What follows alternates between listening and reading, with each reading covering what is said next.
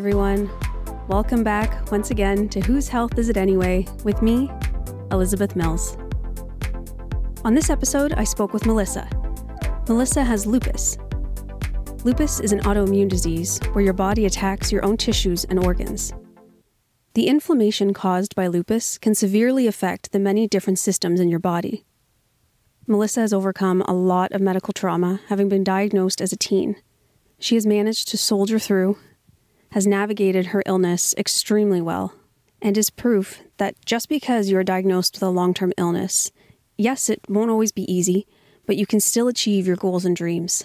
I need to also apologize for the beeping you may hear in this episode.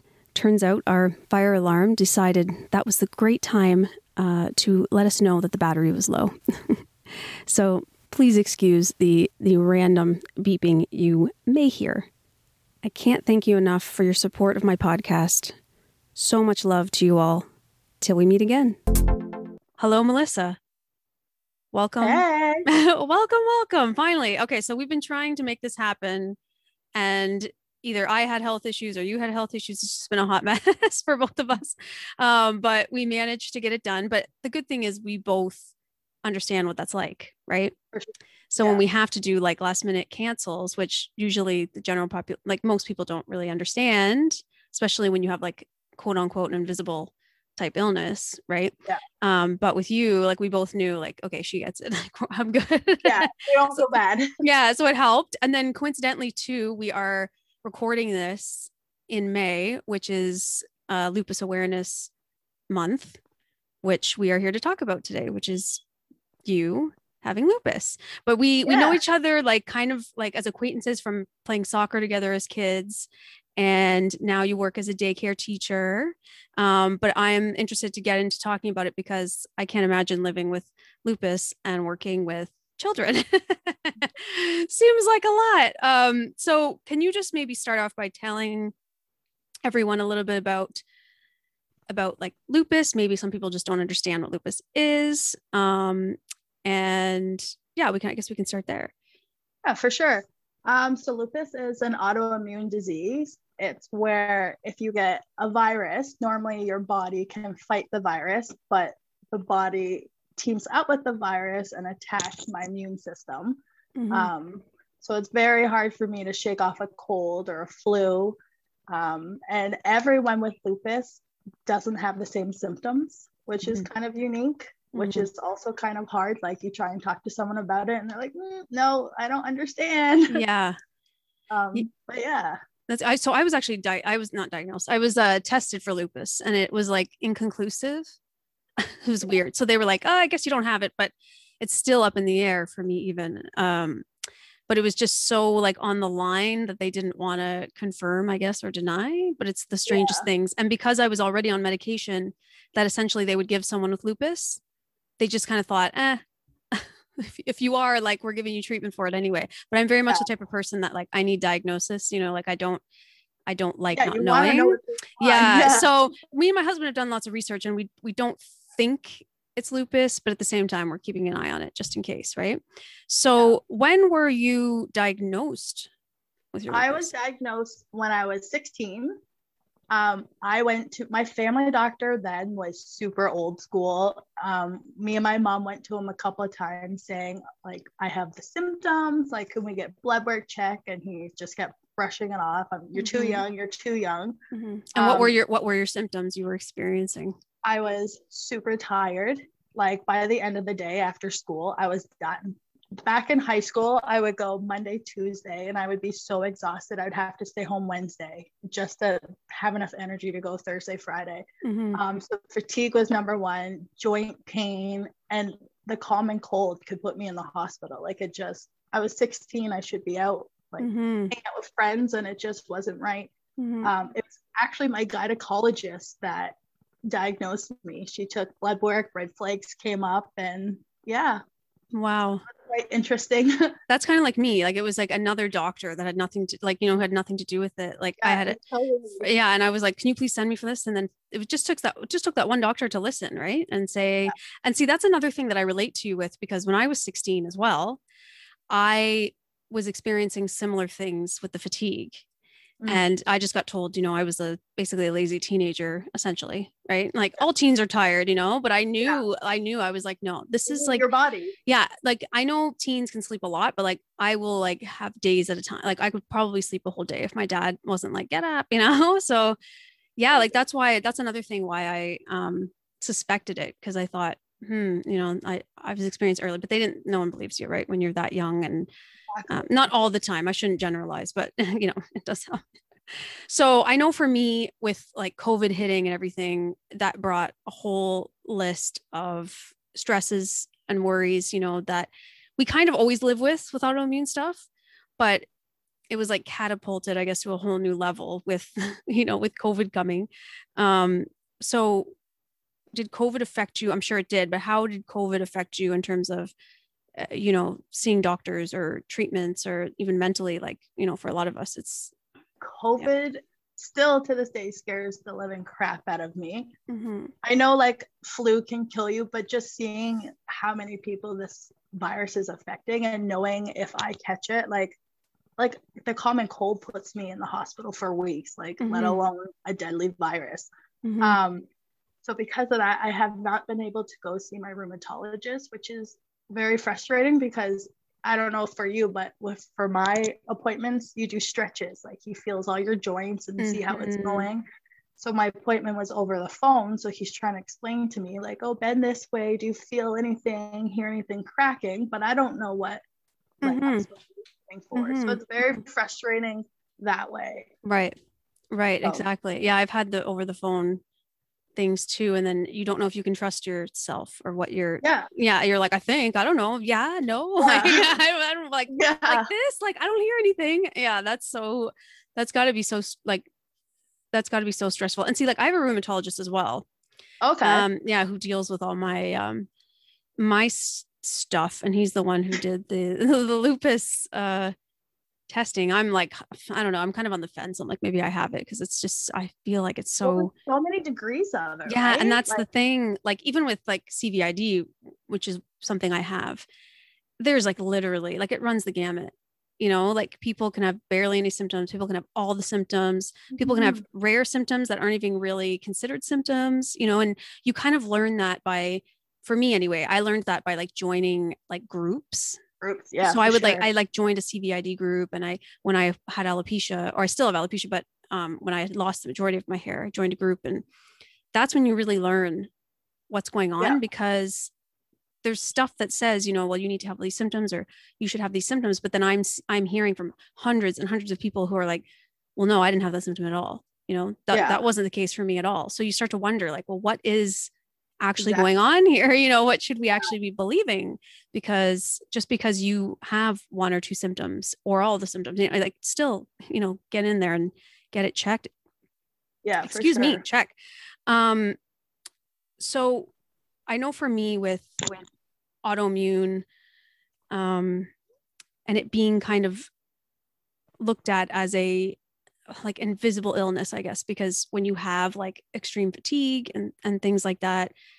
it's not always visible and i guess i, I know for me you just get used to it right it just becomes your normal so you're Yeah. functioning like how everyone like you look like you're functioning like everyone else is but it's just you got used to living like that Yeah. so how how has having to live like that every day affected you like mentally in terms of you know people looking at you as like well she's nothing's wrong with her but you're actually living with something like this I struggle with that on a daily. Like back in high school when I was first diagnosed, I failed. The only class I ever failed was fashion.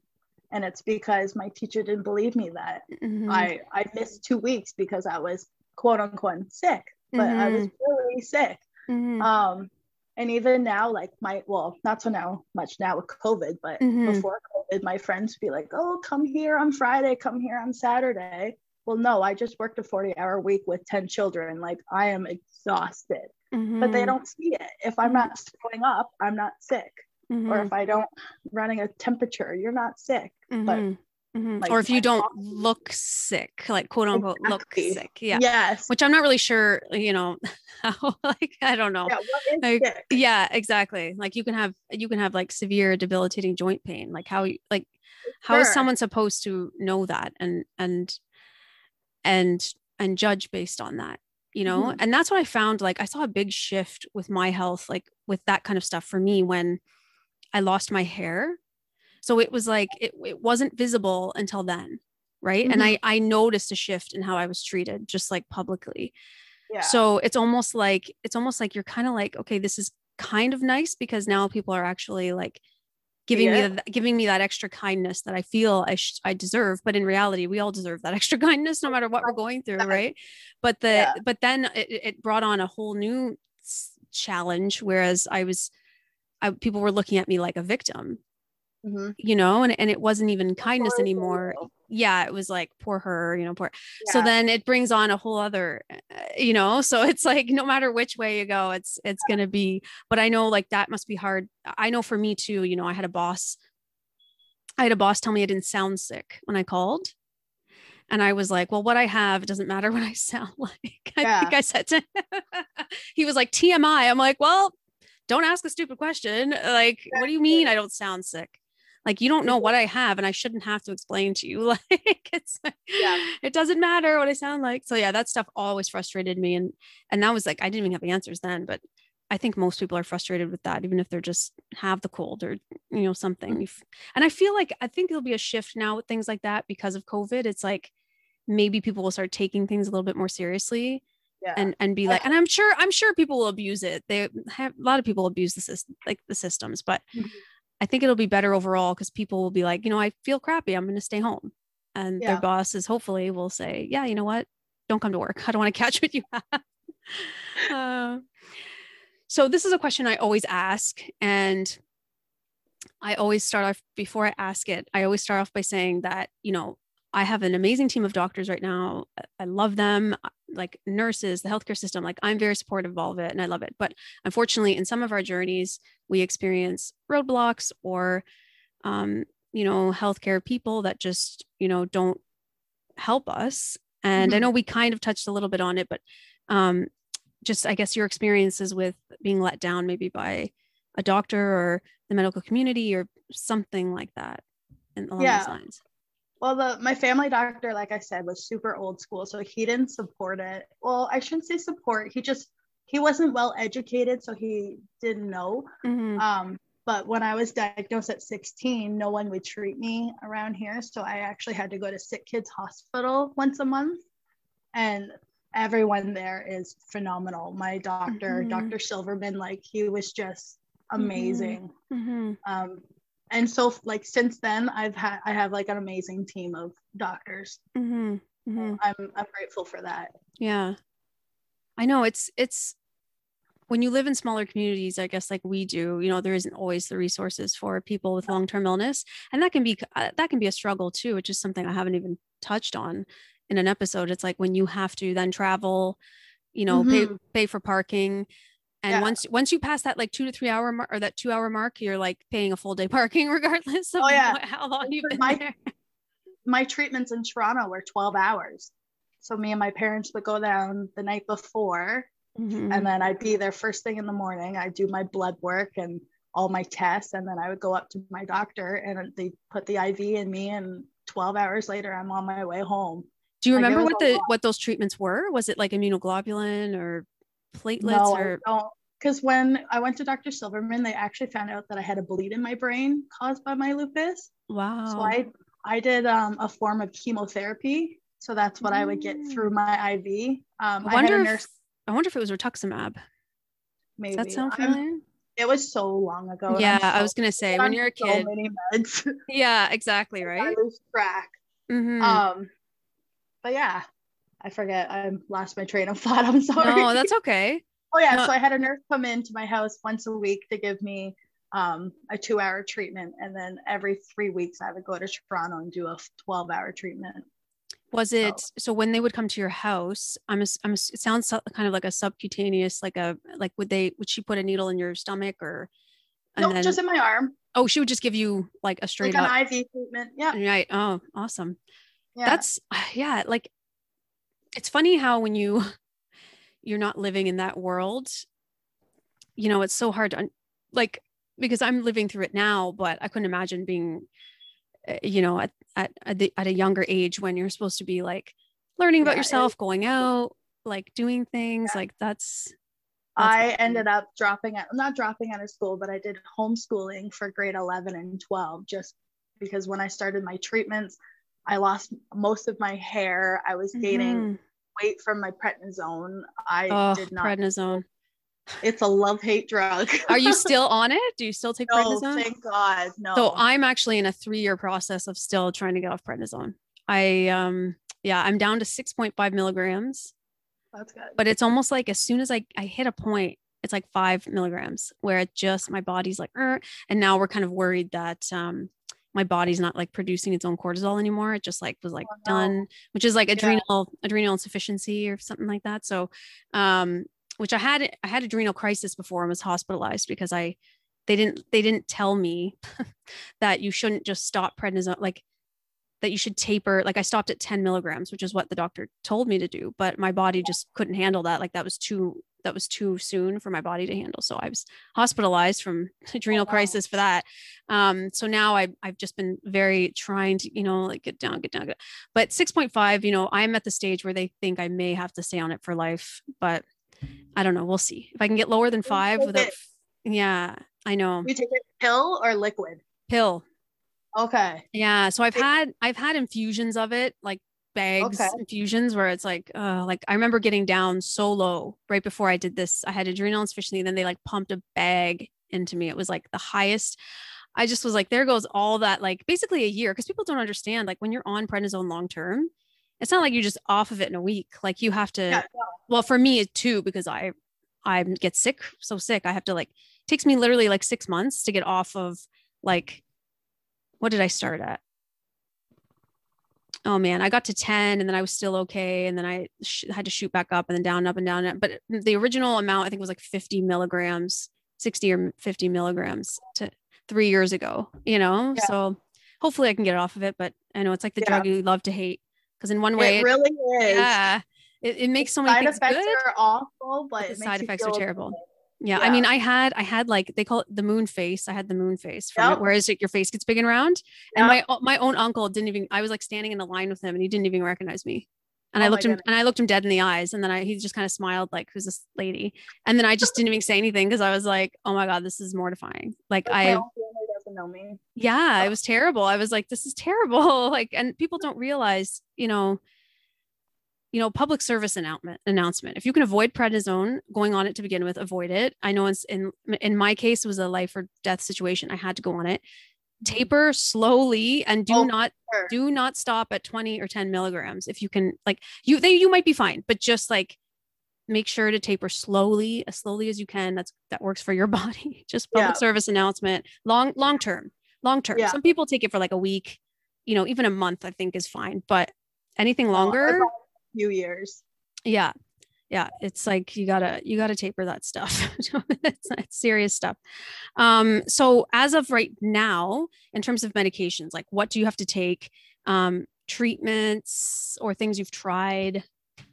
I am actually really lucky, knock on wood. I've been in remission for about two years. I've had some flare ups, but Mhm. nothing like they used to be. Mhm. Um, so I'm not on anything for my lupus right now. Oh, that's awesome.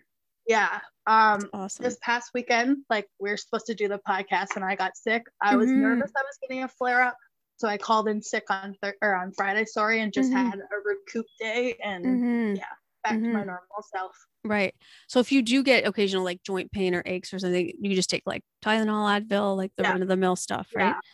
Well, if that's it gets good. really bad, he'll put me back on prednisone for about a week or so, but that's like my last like Right. The last resort. anything Yeah. that- Right. I know. And then again, too, like if it's in short bursts, it's usually fine. You know, people don't Yeah. usually experience uh, the side effects in like short bursts, right? It's the long term. Because I've had people be like advocates for prednisone. They're like, oh, I love it. And I'm like, well, yeah, you must not have to take it more than like a year because you did, you wouldn't love it. So, I mean, it's great. For, No. It does help some things. It does. Like, I'm not going to lie.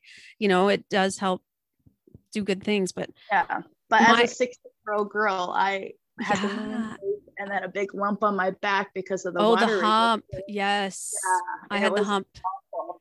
the prednisone Like, hump. I'm I pretty think sure I there's a few still names. have a little bit of it. oh, I totally do too. It's weird. Like it's I think it's called the prednisone hump. There's a few names for it. Um, Yeah. but like people, these are all things that we have to deal with being on a drug. a drug. And then I couldn't imagine being 16. Normal. Yeah. Yeah. Like and then being 16 and dealing with all that stuff. It's like, what do what do you do? fun. Yeah.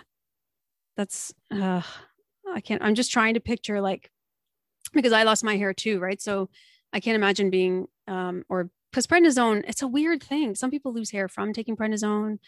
Some people get reflux from it. It's like like we were talking about before. You can literally, uh, depending on who you are and how your body handles things, anything can happen. So just be, just be Be an advocate for yourself. Yeah, exactly. So I'm currently in remission with, or a, a remission, I guess, sort of with my illness as well. But I unfortunately still have to take um med like medications. Um Mhm. so for me they give me which I'm which I'm I'm interested why they're not giving it to you, but maybe it's because your body just doesn't act as like violently, maybe. But like I have to take immunoglobulin, um, which is um like plasma from other people. So essentially, essentially because I'm on immune suppressing other immune suppressing medications, they need to then give me an immune system by giving me other people's, you know, um, immune system basically. So it's like they're shutting my immune system off, but then they're giving me this blood product so that it can fight off anything I could possibly catch. right? Yeah. But now I'm yeah I'm in, I'm in a I'm in a stage where I'm thinking, um, do I need this?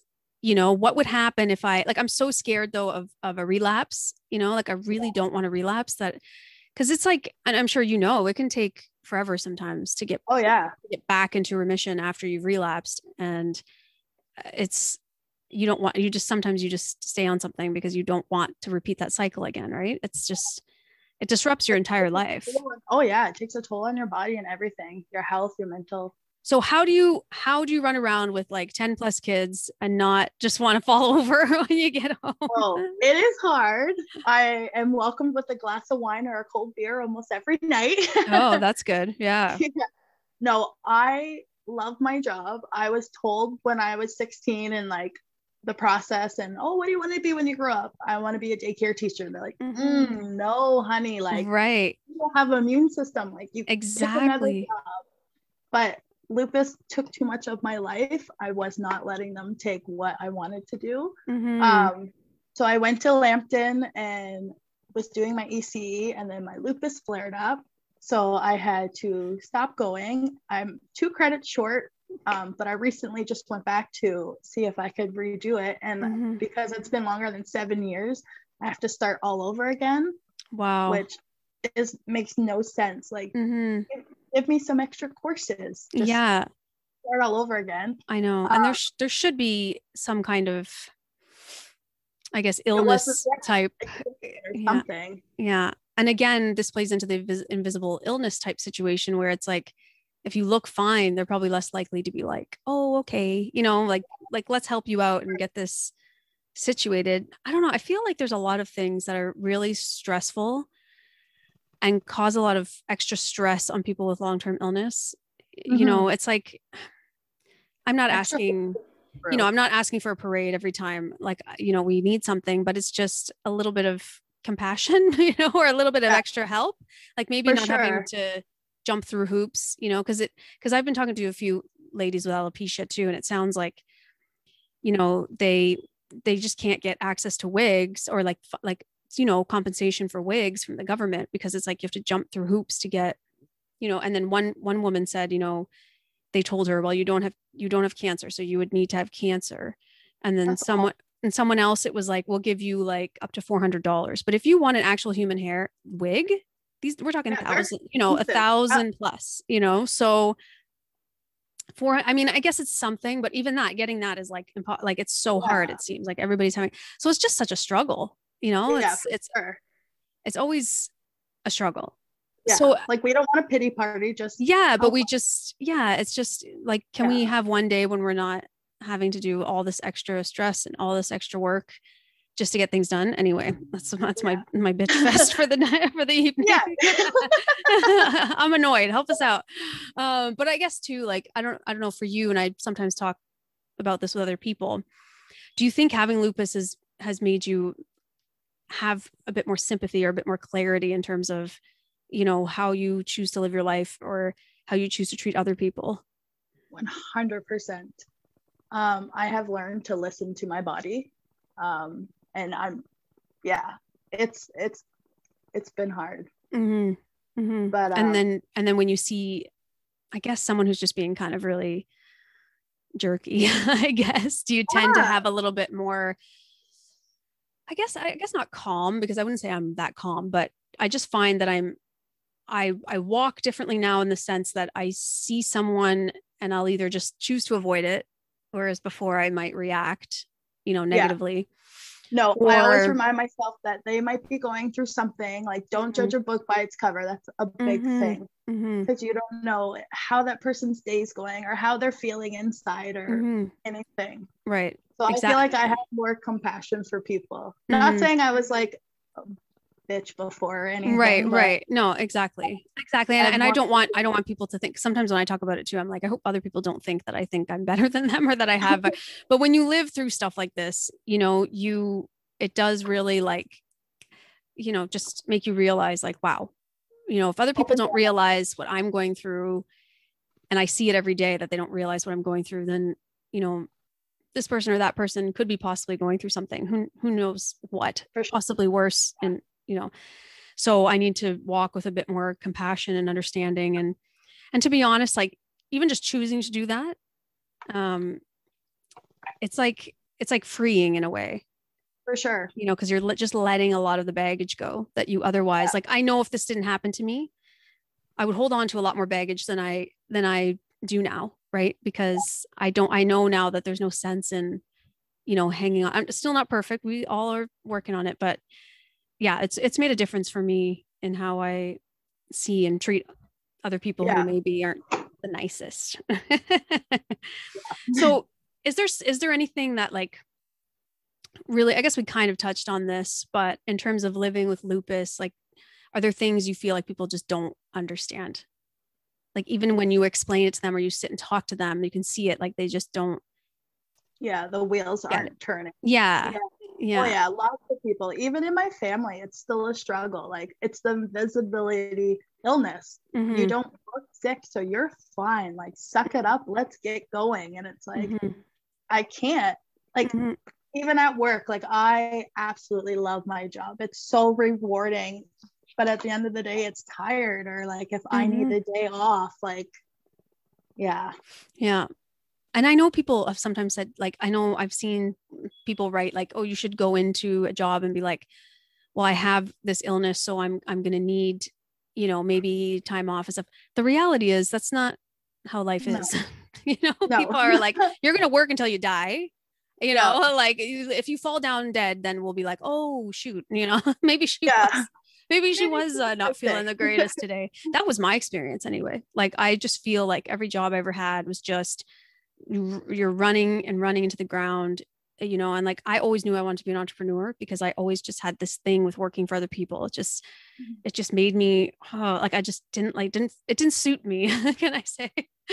Well my husband helped me branch out and be able to do that but i just and and that was one of the biggest things it was like when i felt sick or when i felt ill like i felt this need to because i also was a people pleaser so i just Mhm. felt this need to like push past an illness or push push past what i was feeling and go to this person's in place of that they Yeah. owned and work my ass off run myself into the ground and ultimately you know my health suffered huge because Yeah. of that Oh, um, yeah. but, but we all don't always have the luxury of missing work or, or not going to work right we got to pay the bills but that's where a little bit of help you know would Yeah, go a long I'm way always yeah, I'm always nervous for letting people down if I have to leave an event early or can't make it at all. Mhm. Some people just don't understand and it's or even if they do, I still feel bad because like you, I'm a people pleas- pleaser. Yeah.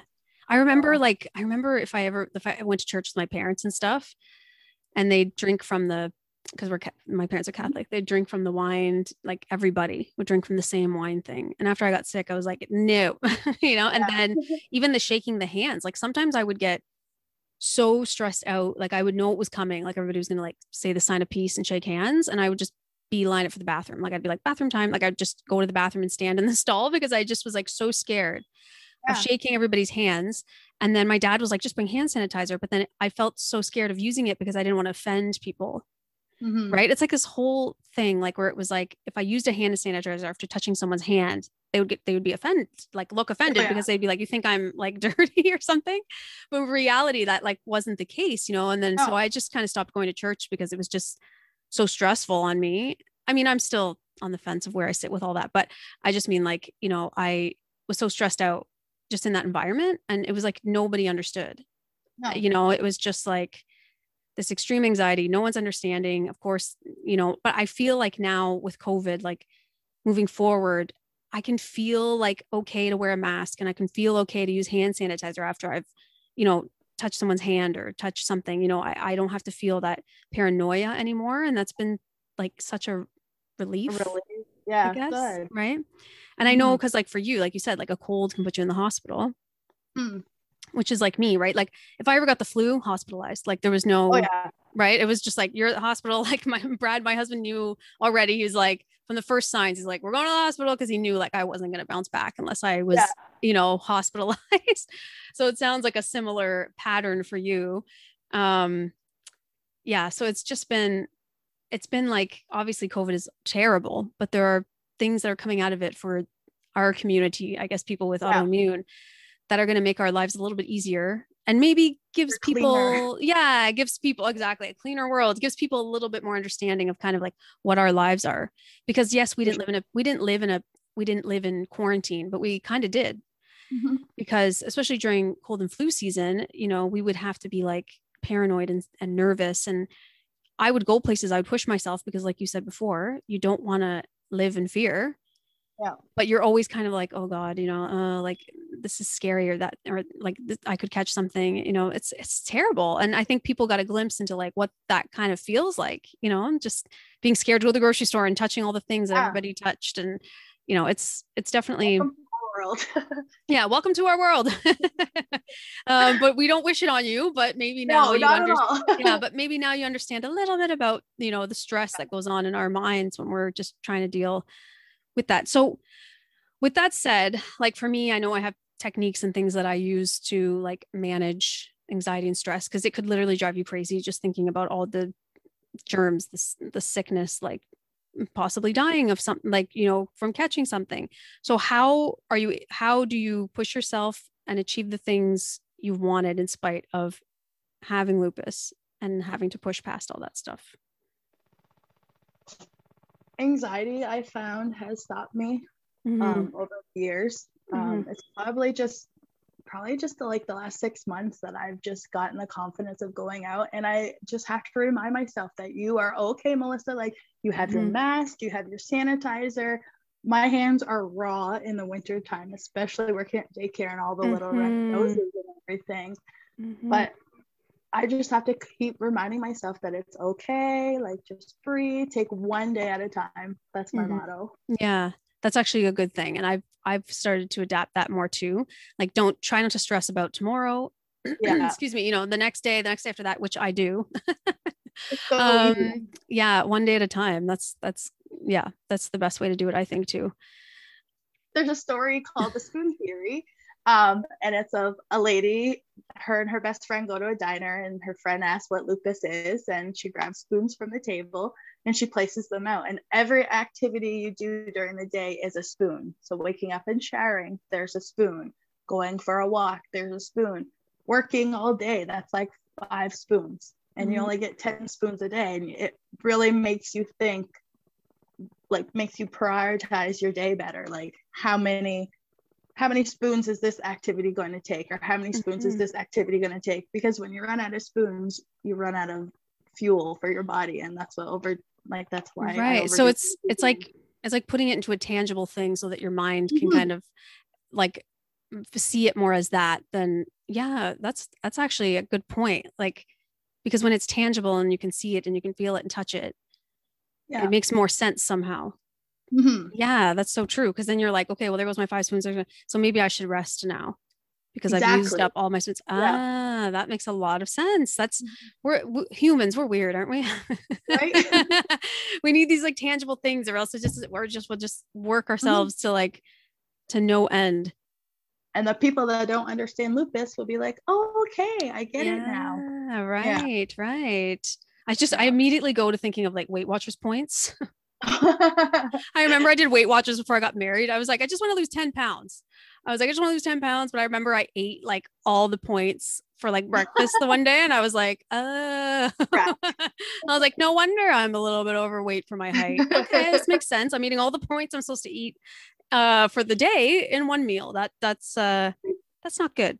Um yeah, was a hilarious story from my uh before I got married. Now that I look back, I'm like, oh my God, I didn't need to lose 10 pounds, but we live and learn.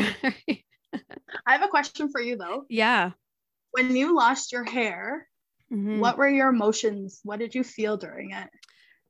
Oh man, it was a whole like gamut of things.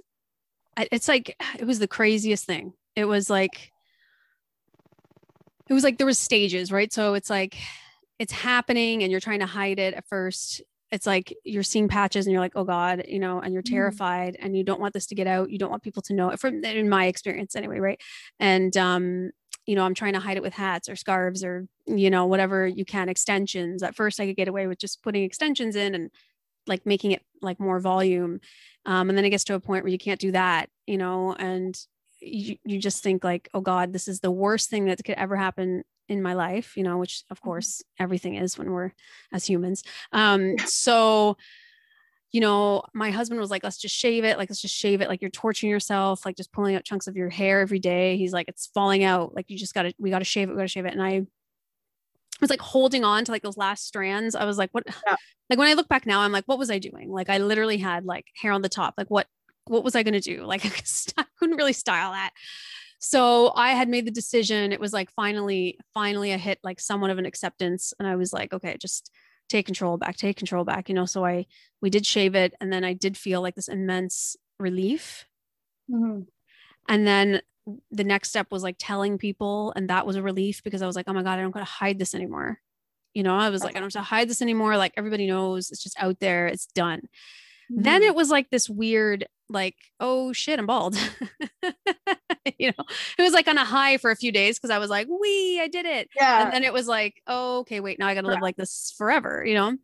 So then it was like a whole new set of like, you know, you question everything. Like, are you still attractive? You know, is your spouse still going to find you attractive? Like, how this, that, and the other.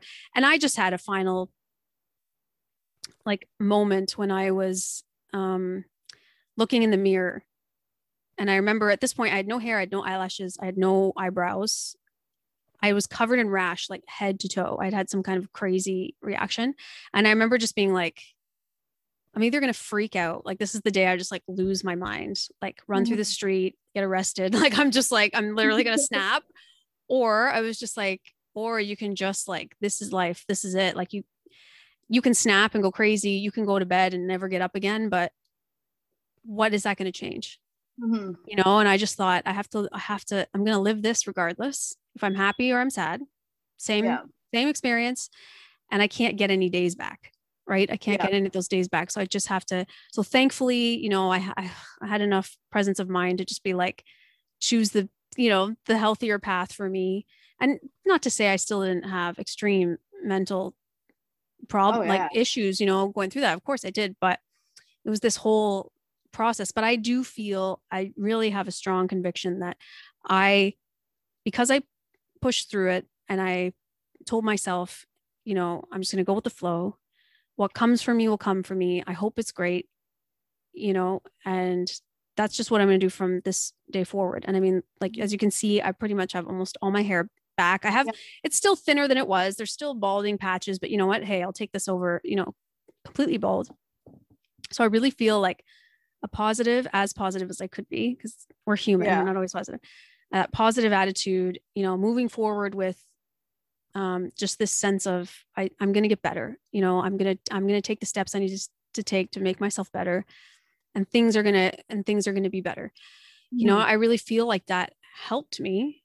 You know, and I, I actually had a call with a good friend like on Saturday, like on the weekend, and um, he had some health issues too. And he said he just started being like, screw this. I'm just going to like get healthy, as healthy as I can. And I'm going to wake up every morning and just basically tell myself, this is going to go away. I'm going to get better someday. This will be better. And I'll look back and I'll be happy that I stayed positive. And he just said he did that every day. You know, he woke up and he was like, things will be, Amazing. things are going to be better. And now he's like, hasn't had issues with his health for like years after it's he did that. Like, it's, yeah.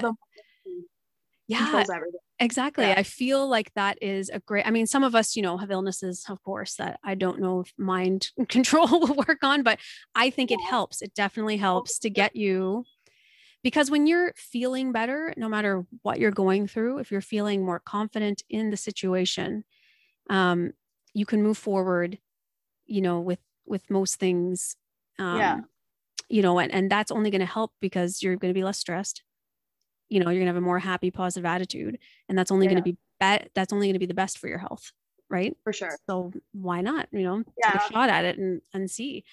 Yeah. Um yeah i when i lost my hair it was a different story. It's I stopped going to school and then my friends stopped hanging around and my hair was the only thing I had control of Mm-hmm. And then mm-hmm. slowly in the, sh- I would have to shower with rubber gloves on because I hated the feeling of hair on my fingers mm-hmm. and I would lose clumps of it in the shower. Mm-hmm. So when I lost my hair, it was, but again, I was 17 years old. Right. It was mm-hmm. just awful. Thankfully, I still had, it was like a very short boy cut. And then I just had a mm-hmm. couple, I had, well, two big bald spots on either side. So thankfully, I still had my hair, but as a teenager, it sucked. Wow. What do you think got you through that? Because I can't imagine, because going through it as an adult, I was like devastated at first, yeah. you know, and just happened to get through because I did have the help of having a spouse and a child to kind of push me. But like, mm-hmm. how did you, how did you just keep pushing that, it, pushing through It that? was hard. That's when my depression came out. Um, music, honestly, just I could relate so much to music. It would just make you had a bad day, you put on some Shania Twain or some upbeat music and just dance mm-hmm. it out. Mm-hmm. I still mm-hmm. do that. I have dance kitchen or dance parties in my kitchen almost every night mm-hmm. dinner. Like it that's awesome. Me, yeah, and of course my family, like right. my parents, siblings were amazing. So I'm assuming like because you were a little younger, your parents were kind of those advocates for you, like with your mm-hmm. health in terms of when you were like I guess because it it seems like you've are in a lot better place now and you had your parents there. So what were some things they did maybe that you think helped you kind of adjust into it like now as an adult?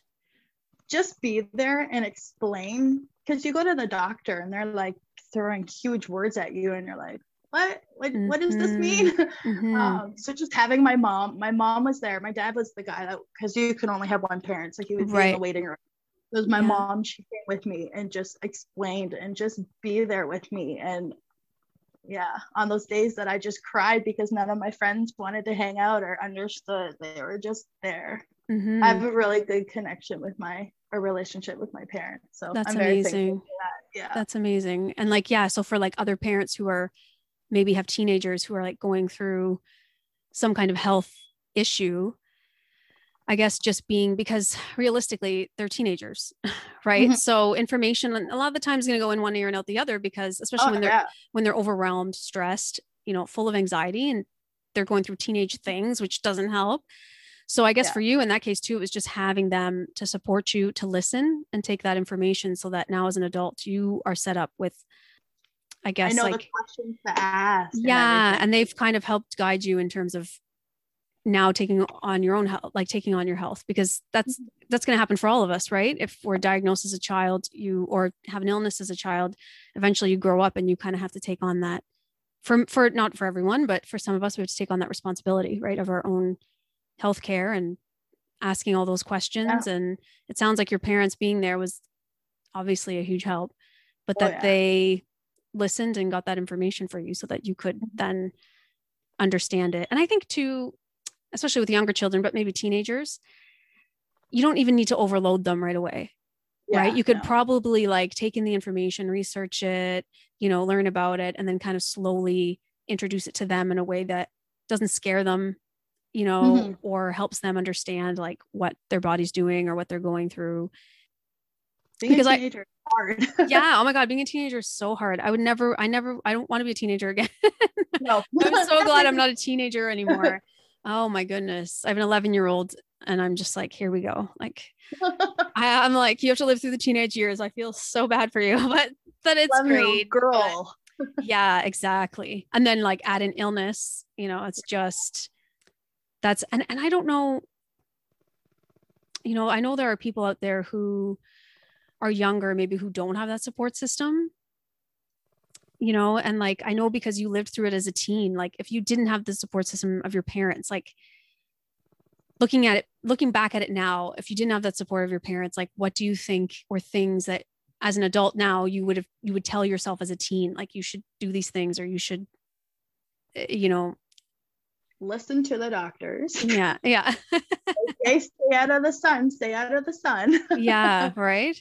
And i guess um, like record it maybe yeah like as a teen like yeah. ask if you can record the conversation because then you can go home and you know mm-hmm. advocate. and don't be afraid of the questions don't be afraid of anything. If you have any concerns, just ask. Right. Because that's another thing with teens. They can be embarrassed to ask, mm-hmm. you know, certain questions and are uncomfortable because that would be kind of embarrassing, you know, if you had, you know, had, had a question to ask and about something.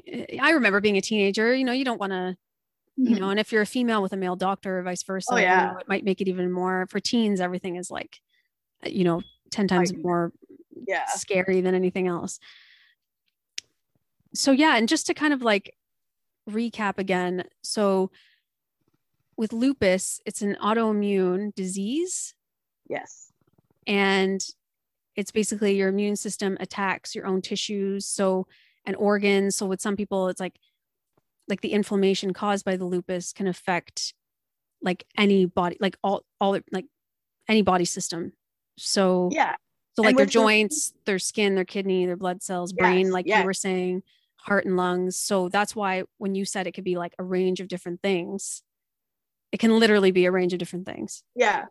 And everyone with lupus, it affects a major organ. So mine's my kidneys. So I get kidney stones and kidney effect infections. Like it's just it's nothing new to me. I'm like, oh, it hurts. Okay, there's my kidneys, like not wow. working properly.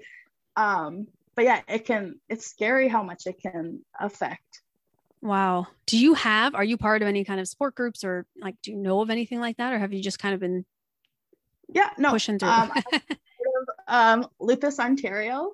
Um, they are amazing. I follow them on Instagram, on Facebook.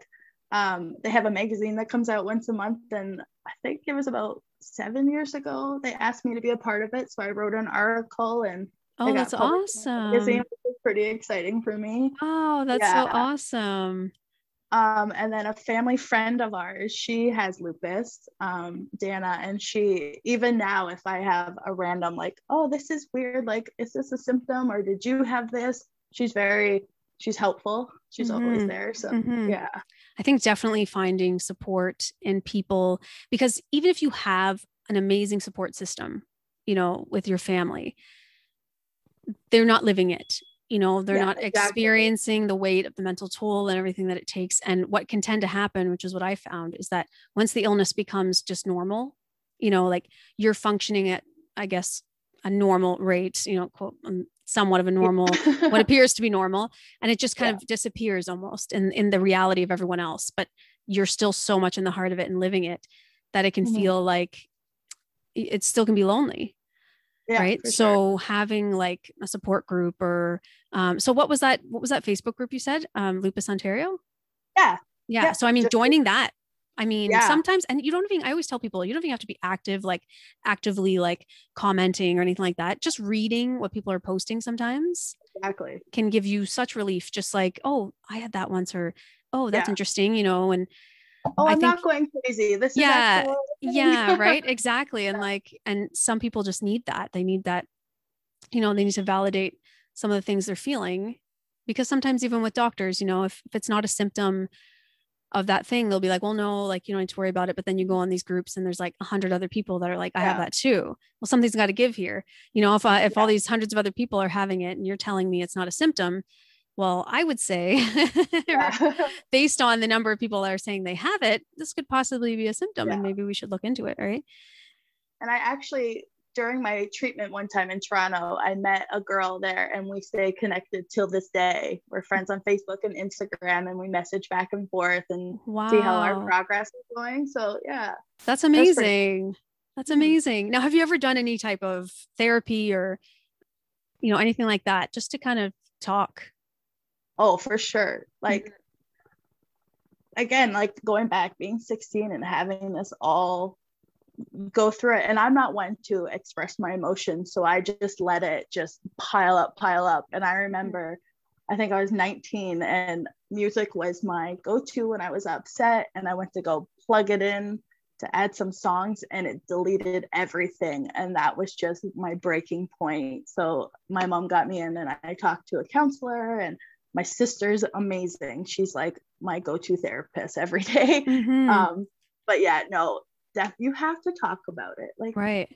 And sometimes like sometimes because like when you're your family typically if you have a good support system they're always going to be like oh you're right like oh it's okay exactly. you know like they're going to be more on that end which which which sometimes what you need is like a third party person who has no yeah. like emotional connection to you who's going to say it like it is and it's almost yeah. like you feel it more right because oh, you know sure. you know like okay this person isn't just saying this you know because they don't know me you know mm-hmm. it's it's for me too i think it's so important i'm glad to hear that you did do that because a lot of people i talk to especially yeah. with the alopecia series i don't think many of them ever did therapy you know and, and i i understand that some people just they just don't have the money to, to spend and that and again with trying to get therapy when you can't afford it, I'm sure is like jumping through hoops as well, you know, to get it free or get it covered. Some people might have benefits again. I don't want to speak for everybody, but I know for some people it's a challenge and they've oh, already got sure. they've got enough going on, you know, so they don't they don't really have the energy to like to want to do that. I remember crying in my car and needing to talk to someone and I called all these helplines and you needed you needed to pay or you needed benefits and it's like Wow, like even health, even helplines, eh? Yeah. Like you Wow. It That's, shakes my head. yeah. Oh my goodness. Well, and I, especially with teens because it's such a it's such a hard time like we said with with everything going on just anyway, you know, from being a teenager and then add in all this stuff and yeah. I can't even imagine like I can't even say I had a lot of friends because I I had maybe like three friends and they lived kind of far from me so i didn't really see like get to hang out with them as much as i would have liked but to have people kind of turn their back or not be around when you kind of need them the most and at that really vulnerable stage in your life like i can't like that's hard to put your shoes in you know because we all know if we were a teenager what that's what that was like yeah. to have to live Fun. through that.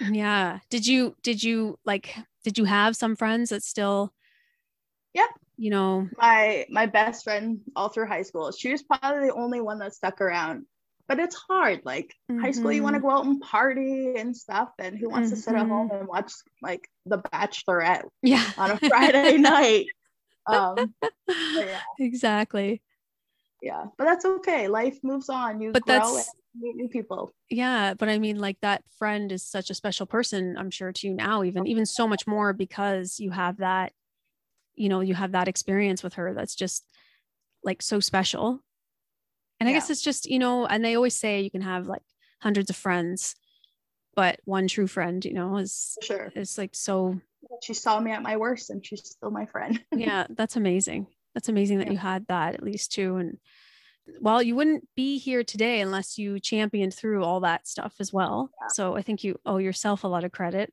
as well for getting through that because that's crazy. Do you? I'm kind of living in a, I wonder if you feel this way too, but I'm kind of living in a situation where I feel like when COVID hit and stuff too, like everyone kind of got super scared, like for me. So mm. then I, so then I felt like I was even more in a bubble because I was like, if I wanted to go to the grocery store, let's say, even yeah. with a mask and gloves, it was like, you shouldn't go, like, you know, your husband should go, like, you shouldn't be leaving your house at all, like, don't answer your door. And it was like, wow, this is like intense. Like, do you feel, did you feel kind of that, that heat, you know, from everyone around For you? Sure. I uh, would call my mom and be like, "Oh, I forgot this. I'm gonna go there." And she's like, "No, you can't go." Like yeah. she made me scared. Like yeah. I couldn't leave my house. Yeah. Um, so I ended up actually moving back with my parents' house for a little bit, just COVID, and I live by myself, and it just got it got a little dark.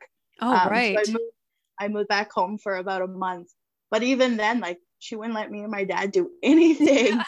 or like my sister would be like, no, you can't go out. Like I'll get you this or whatever, right. or pick up my meds. I'll get it delivered. Like don't go yeah. out. Yeah. They made me scared for my life, even mm. though like as long as you're you're careful you're okay right that's actually a good that was actually a good decision i think to move in with them just to kind of because not for one you won't be so lonely because yeah. with, with covid it's like not saying that people that live alone are lonely I, but i mean like to not be able to go anywhere or see anybody yeah and be yeah. completely cut off from the world like i couldn't imagine so yeah. i think that was a great decision yeah and then just having that like connection every day and you know because i think we all went through the phases where it was like the the game nights and the the zoom calls or like you know just like the certain things that we did to cope the first like little bit and then we were like this will be over soon and now we're yeah. you know a year later still kind of dealing yeah. with it we're just hopefully moving forward though i refuse to let what i think people are going to say affect my health so if I want to wear a mask on a plane, I'm going to because I used to always try to wear masks on planes even before any of this. And I always felt judged. Like I always felt people were staring at me. I always felt like they were thinking I was sick and I came on a plane and they were like offended by me, you know. But now it's like, screw that. I'm wearing a mask. Yeah. You know, I'll probably still be wearing masks in hospitals for a long time to come. Oh, yeah.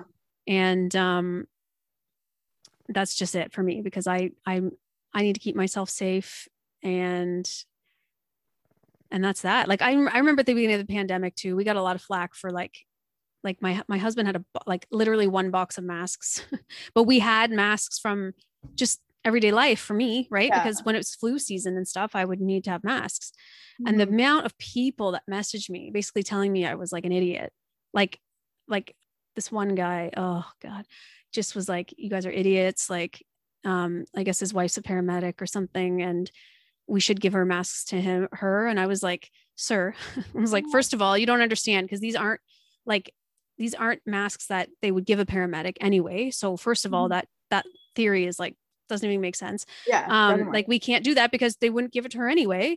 Um we've already owned these for how long? So no one would take them anyway because of covid you know? Yeah. These are this is an open box of masks that we've been actively using for longer than just you know this pandemic. Yeah. And i was like I refuse to let you make me feel bad because I have some masks, one box, and I think there was like five masks in it or something. I was like, I just refuse because it just brought out just such like like awfulness in a lot of people, which was really mm-hmm. like hurtful and and hard to grasp because I thought, dear God, like if I if me, someone with an autoimmune dis- disorder disease, can't even you know have a mask without being just like yeah tortured criticized. about it yeah and criticized i was like that's ridiculous like i even had to just like get rid of i took facebook off my phone you know i have it on my computer but i very rarely go on it you know it's just it yeah. i i honestly can't stand facebook like i use it the odd time for my like whose health is it anyway and things like that or to stay in communication with family that are away you know but if i can avoid it i avoid it at all costs because i feel like it mm-hmm. just breeds the most negative hurtful, like hateful people just come out of the woodwork on there. You know what I mean? Even um, just like the simplest questions on the just ask pages, you get like like oh ripped for it. Like oh. people sit and like you have nothing better to do. Exactly. And that's how it where it all stemmed from. Like my husband started like a COVID-19 like Facebook page. Mm-hmm. I followed help. him. Yeah, because he was researching from like day one. Like when it yeah. when it was in Wuhan, like he had a friend who lived in Wuhan. So she was like messaging back and forth with him and she was like this is insane like you guys need to like prepare get yourself ready this is nuts like and i know people thought he was crazy like they were just like who's this guy and even i was kind of like whoa like i don't think it'll get all the way here brad. Like maybe we're maybe it's a little bit of an overreaction but i was also like a little bit nervous. And then when everything hit you know then all of a sudden more people started joining the facebook page like asking him questions because he had done so much research right? He was just like yeah. this like fountain of knowledge. But yeah that just bred you know room for people to oh, criticize oh, and yeah and judge and we're getting like messages and i was i just couldn't you know i couldn't take it. And i knew i was like you know what? This has nothing to do with me. It's them but if someone with an illness can't even get yeah. wear a mask then we're all in trouble and, and there was a lot of people experiencing that you know people who uh, were cancer diagnosed uh, that are going through chemo and stuff and needed to wear a mask in the grocery store were getting screamed at you know what I mean? And then there was a shift where it was like people that weren't wearing masks are getting screamed at. You know, it's just like you, you know, it's just like all over the place. But yeah. I wish as a whole we could come together and just live through this pandemic and be yeah. kinder to each other. And I think some of us have, but unfortunately too, it's just become yeah, become become a bit of a hot mess. but yeah. whatever, we'll get through it. We'll sur- we're surviving it, and hopefully we'll have like herd immunity or, or whatever it is in in no time and be able to live a little bit more normally. Even though I don't think life will ever be exactly the same as it was no. before. No. So to end on a positive note, after that little rant about face, I always like to just have people say like something that like something positive that would help others who are maybe struggling and not necessarily even through lupus like with lupus or or, th- or things like that because we're all you know dealing with our own struggles and mm-hmm.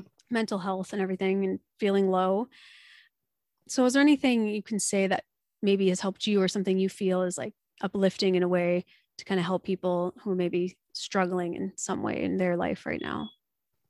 Just, I'm a big person for journaling, writing how you feel down. And mm-hmm. after you can take it, you can burn it, you can rip it up, do whatever you want, or keep it and laugh at it two months from the like down the road. Mm-hmm. Um, but just be kind to yourself, listen to yourself. Who cares what other people think? They can all screw off. mm-hmm, mm-hmm and yeah. taking and taking it day at a time helps with that exactly right because you can yeah.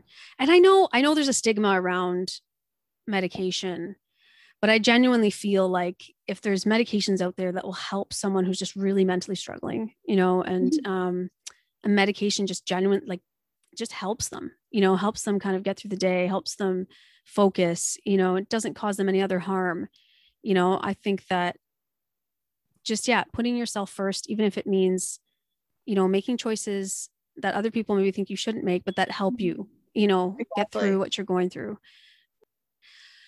so let's say someone wants to follow you on Instagram and kind of like maybe they have lupus or maybe they have a child that has lupus or maybe they think they have lupus and mm-hmm. um, they would like to ask you some questions or you know even just give you a follow what's your um, instagram it is mac campbell so m-a and then campbell 27 perfect and then melissa campbell on facebook Awesome. That's great. Yeah. Because it sounds like even though we're obviously we're all struggling, but it sounds like you seem like you're in a pretty good place right now in terms of I'm very happy having coped with uh, coped with the lupus and everything. And I think that's a good example of um, maybe if someone's in like the darkest part right now, like maybe they're in the dancing in their room, yeah, you know, to all the songs right now phase. Um, so they could be here, they could have the career that they've always wanted. Um, in spite of that, you know, yeah. and um, take can, charge of your life. Do not let yeah. it take things away from you. Exactly. Exactly. And you're proof of that. Exactly. well, thank you so much, Melissa. I'm just so glad that we actually got it together like yeah. illnesses aside that we were able to get, to get together and do this um i hope you have a great night yeah you too thank you you're welcome bye bye bye